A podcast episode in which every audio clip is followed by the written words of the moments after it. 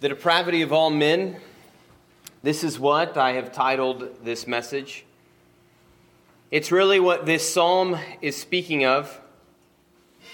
It's not speaking about people who are generally good and mess up sometimes, as we often think of ourselves. This psalm it speaks of the utter unbelief and depravity that plagues all of mankind. Many will look at this psalm and think that it's only speaking of a certain people at a certain time. But if you look closer and you look at Scripture as a whole, this psalm speaks of the human condition apart from Jesus Christ. It speaks of the unregenerate man, the one who is lost in their trespasses and sin, the one who is dead spiritually, the one who the wrath of God abides on. This psalm speaks of all of us before we were born again, before the Spirit of the living God gave us new life. This psalm we will see tonight speaks of the totality of all humanity, that they have all sinned and fallen short of the glory of God, except, of course, for the perfect one the one who is perfect in every way, Jesus Christ. As we look at this psalm, and it teaches us of our depravity, of our sin, of our heart condition apart from Christ, I want to encourage you as you hear the words that you would see how desperately you need Christ. That this is who we are apart from Jesus. And as we look to this psalm, realize that you are bankrupt without him, that he is truly your only hope in life and death. This psalm here, Psalm chapter 14, it is a psalm of David. He writes in verse 1 stating this The fool says in his heart, There is no God. This is how most English translations translate this verse here. But a better translation would be this The fool says in his heart, No, God. That is a better translation. This is a sentence that explains the utter rebellion against God. Saying no to God, no to his ways, no to his commandments, no to his will. Saying that they want it their way, not God's way. The term here, fool, as defined by Dr. Steven Lawson, is this The fool is a person who is morally perverse, not mentally deficient. The term is a synonym for sinner. So as you read your Bible and you see how often it speaks of the fool, it's speaking of the sinner. It describes everyone who has no place for God in their life. The fool's problem is that his heart refuses the knowledge of God. To be sure, he's not an intellectual atheist denying the existence of God, but a practical atheist living as if there were no God. That is the heart of this verse 1. They live like there is no God, saying in their heart, saying in the center of their being, No God, no God for me. I don't want him. I don't want his ways. I don't want to live for him. This is what this verse is telling us. What's the difference between an intellectual atheist and a practical atheist? An intellectual atheist is one who states that they do not believe in God. They are those who have rejected the irrefutable fact that God exists. They are those who believe in the scientific impossibility that out of nothing came everything. They are those who get the simplest equation wrong zero times zero equals zero. They say in their minds, Nothing times nothing equals everything. This is the intellectual atheist. But what's the practical atheist? The practical atheist does not say there is no God. He very well could say there is a God. He might even call himself a Christian. He might even say that he loves Jesus Christ and that he's saved by the grace of God. But they live in a way that shows that they don't believe that God exists. They live in outright rebellion to Him, ignoring His grace, ignoring His goodness, ignoring all of His commandments. They live as if there is no God. This is what this psalm speaks of. And I'm going to tell you tonight there's been a time in every single one of our lives where we have lived as a practical atheist. Living and not fearing the Lord, living and ignoring His word, living in rebellion against Him, living in unbelief. Unbelief, it is a sin that plagues us all. A sin that leads to more and more sin in our lives. Charles Spurgeon, he noted on unbelief, saying this First, the sin of unbelief will appear to be extremely heinous when we remember that it is the parent of every other iniquity. Even as believers, we struggle with practical atheism, living in a way that displays that we don't believe what God has said. We don't believe what He has promised. We doubt who He is. We doubt His goodness. We live with unbelief in our life. Romans 14 23 speaks of this for whatever does not proceed from faith is sin. Out of our unbelief comes more and more iniquity. David, he tells us of this as he continues. He says, They are corrupt, or they are decaying. Their lifestyle is ruinous, it's marred or spoiled. This speaks of our sin nature that we are corrupt, corrupted by sin, and that we all are becoming more and more corrupt in our sin. David continues, he says, They do abominable deeds. Corruption, in this verse, it speaks of the inner man. It speaks about what goes on inside of us. It speaks of the truth that it is from within that we sin. It's from out of the, the abundance of the heart that the mouth speaks. Remember the very first beginning of this psalm, it says, He has said in his heart, No God. Corruption comes from within us. We sin because we are sinners. The abominable deeds here, the vile deeds that David speaks of, this is the outflow of the corruption of the heart of man. It is what affects the world that is around us, it affects others.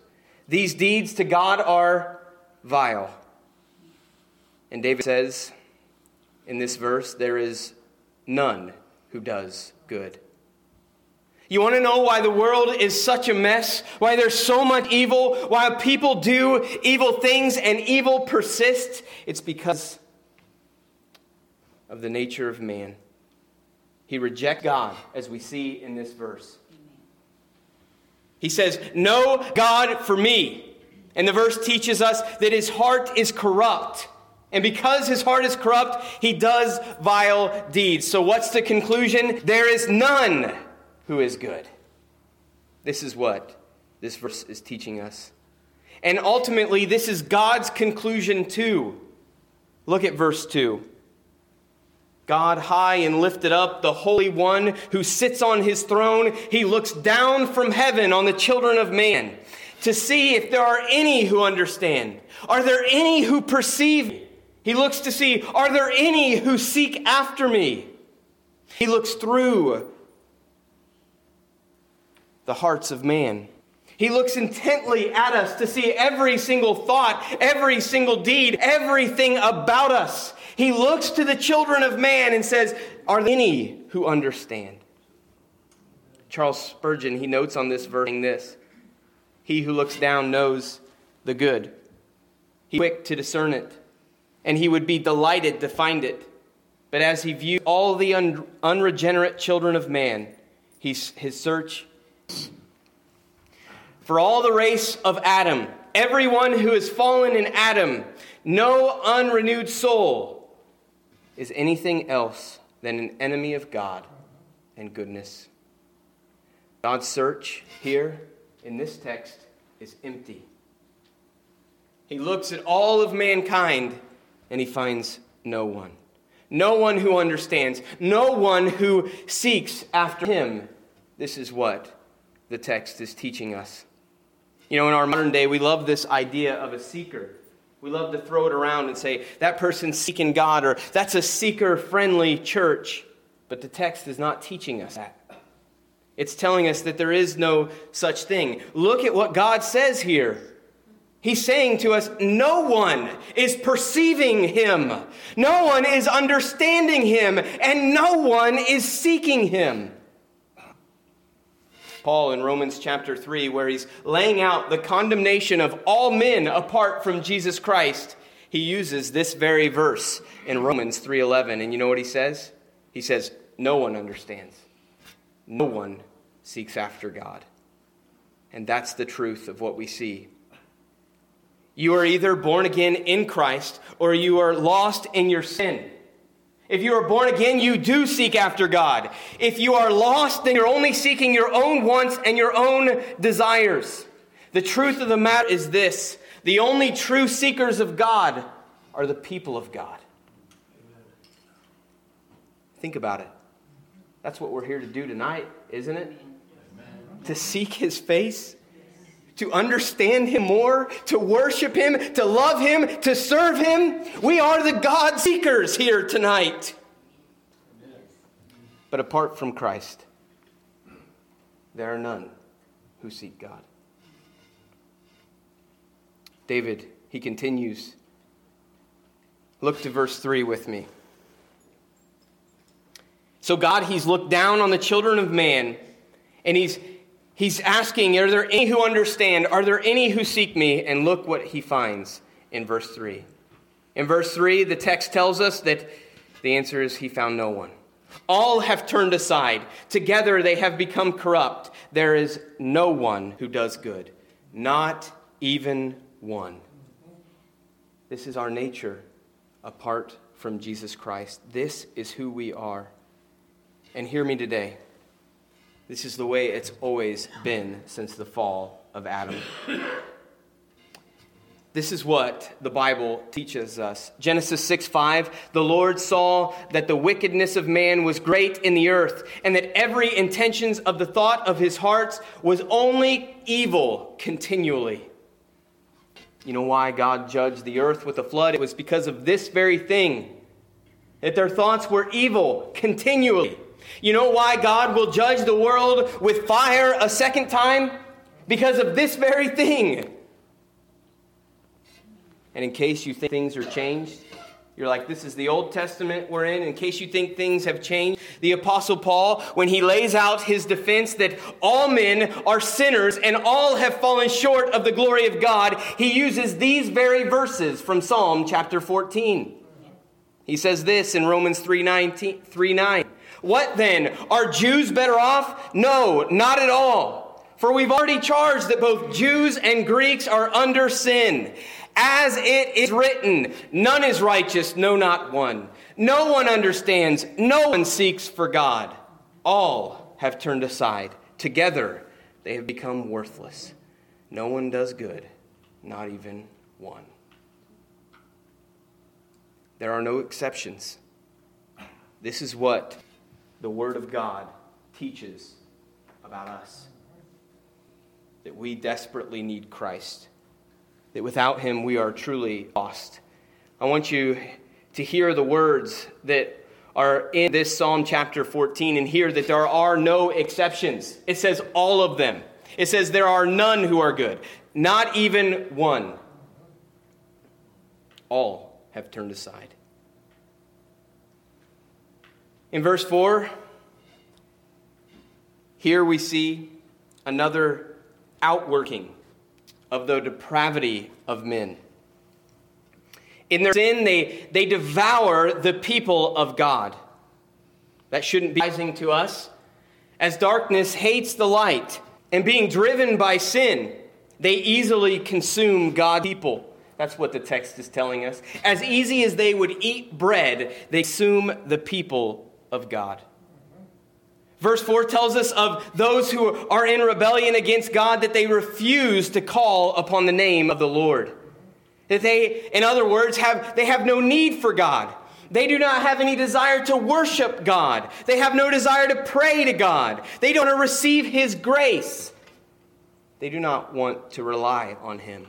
In other words, they refuse to seek Him. They are consumed with their own desires they worship themselves rather than God. They will not call upon the Lord.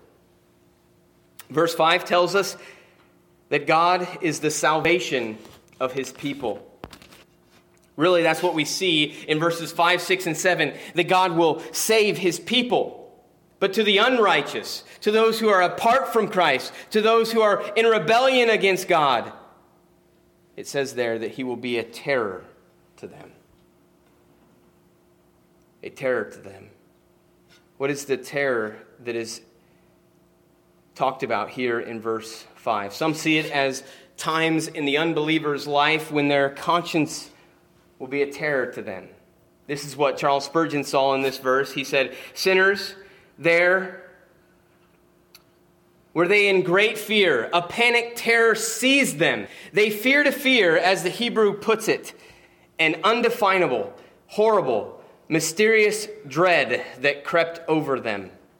The most hardened of men have periods when their conscience casts them into a cold sweat of alarm. This is what he saw this verse meaning. Others see this speaking the judgment of God that comes upon the unbeliever, a swift judgment that will come upon those who come against his people, who persecute his people.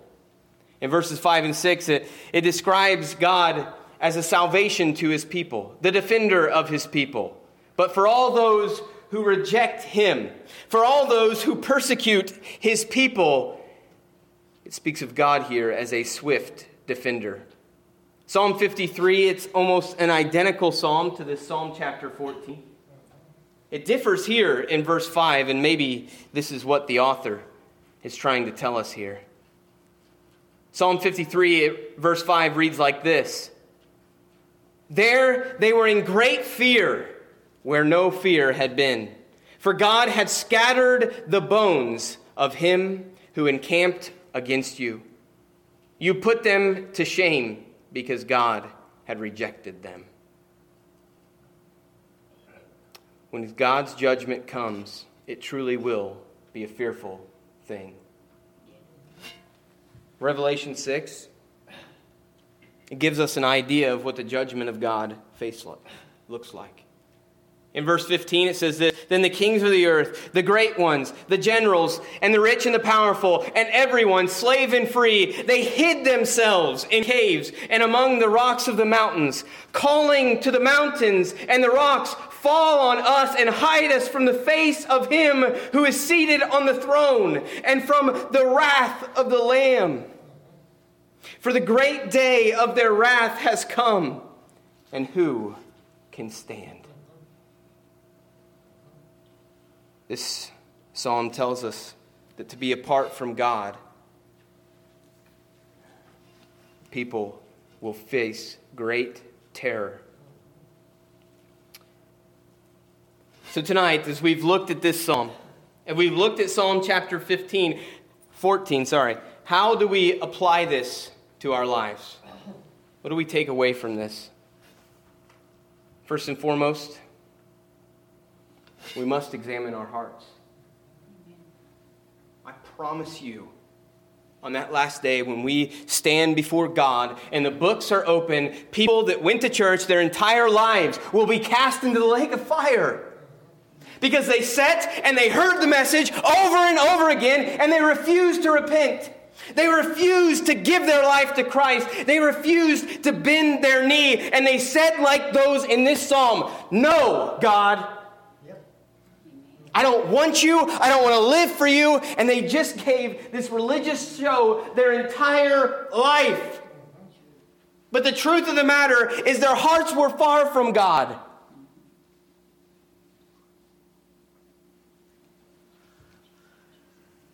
Tonight, as you hear of the depravity of man, as you hear of your condition apart from Jesus Christ, it's time to examine your heart. Do you know the living God? Do you know Christ? Do you love Him? Do you live for Him? Is He your Savior? Is He your Lord? Hear me. There is no neutrality. Look at this psalm.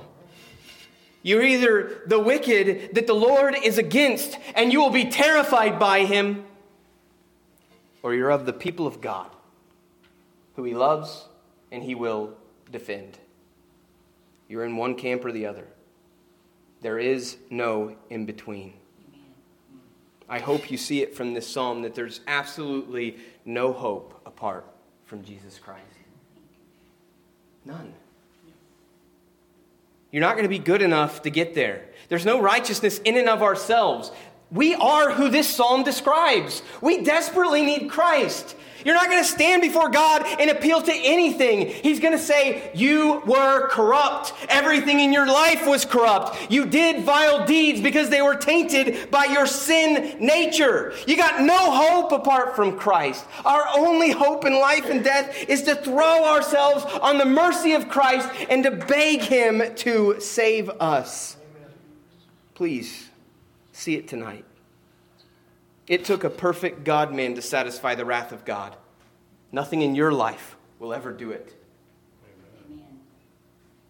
It took a perfect Christ dying on a cross, suffering under the holy wrath of the Father for your sins to be forgiven. There's no way you're going to work off your sins by yourself. It took a perfect Savior with a perfect life it took him standing in your place for you to have a hope to be right with God. Jesus Christ is the only way for the unrighteous that are spoken about here in Psalm chapter 14 to be made righteous in the eyes of God. He is the only way for the sinner like you, like me, to have our sins washed away. This is our desperate need to know Christ and live. Romans 5 8 says, God shows his love for us, that while we were still sinners, Christ died for us. So while you were still the person that this psalm describes, Christ died for you. The second point I want to take away from this sermon tonight and where I will finish up is this. Even as Christians, even as those who have received this great gift of salvation in Jesus Christ, we can live as practical atheists. What do I mean by that? Well, we say we love God. We say we know God. We say we're His. We say we trust Him. We say we believe His word. We say we believe His promises, but then we don't live like it. Amen. Our words are cheap. They're not the reality of our hearts. Some of us live in outright sin, sin that our very Savior died for. We live in such a way as if our Savior did not suffer and die for us. Some of us live as if God doesn't hate sin. Other, others of us live with constant anxiety, constant doubt, constant worries, as if God has abandoned you. As if God is not for you, if God, as if God does not love you, if as if God is not working all things in your life out for your good. As if somehow God has stopped to sanctify his people that he promised that he would be sanctifying. As if somehow God has stopped to keep his promises. We live as practical atheists, living as if God has lied to us, as if things are out of his control, as if he's not sovereign over all things, as if he will not keep his word. Tonight, please, don't live like an unbeliever.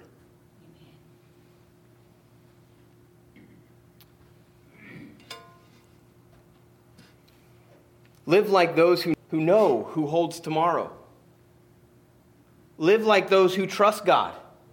Trust His goodness, trust His grace, trust His love, trust His character, trust His word, trust His promises. Live like those who trust God. Live like those who know that God will judge the quick and the dead. Live like those who knows God finishes every single thing that he starts. Live like those who realize that they've been loved beyond anything that they can even fathom. Ultimately, what this psalm is teaching us, if we live like practical atheists, we carry his name in vain. Instead, let us, let us not. Let us repent if we have. Instead of being the people that say no to God, let us be a people that says, Yes, God. Yes, He's my God. He's the one I live for. He's the one who I want to bring glory to. He is my God. Yes, God. Please live for Him tonight, for His glory.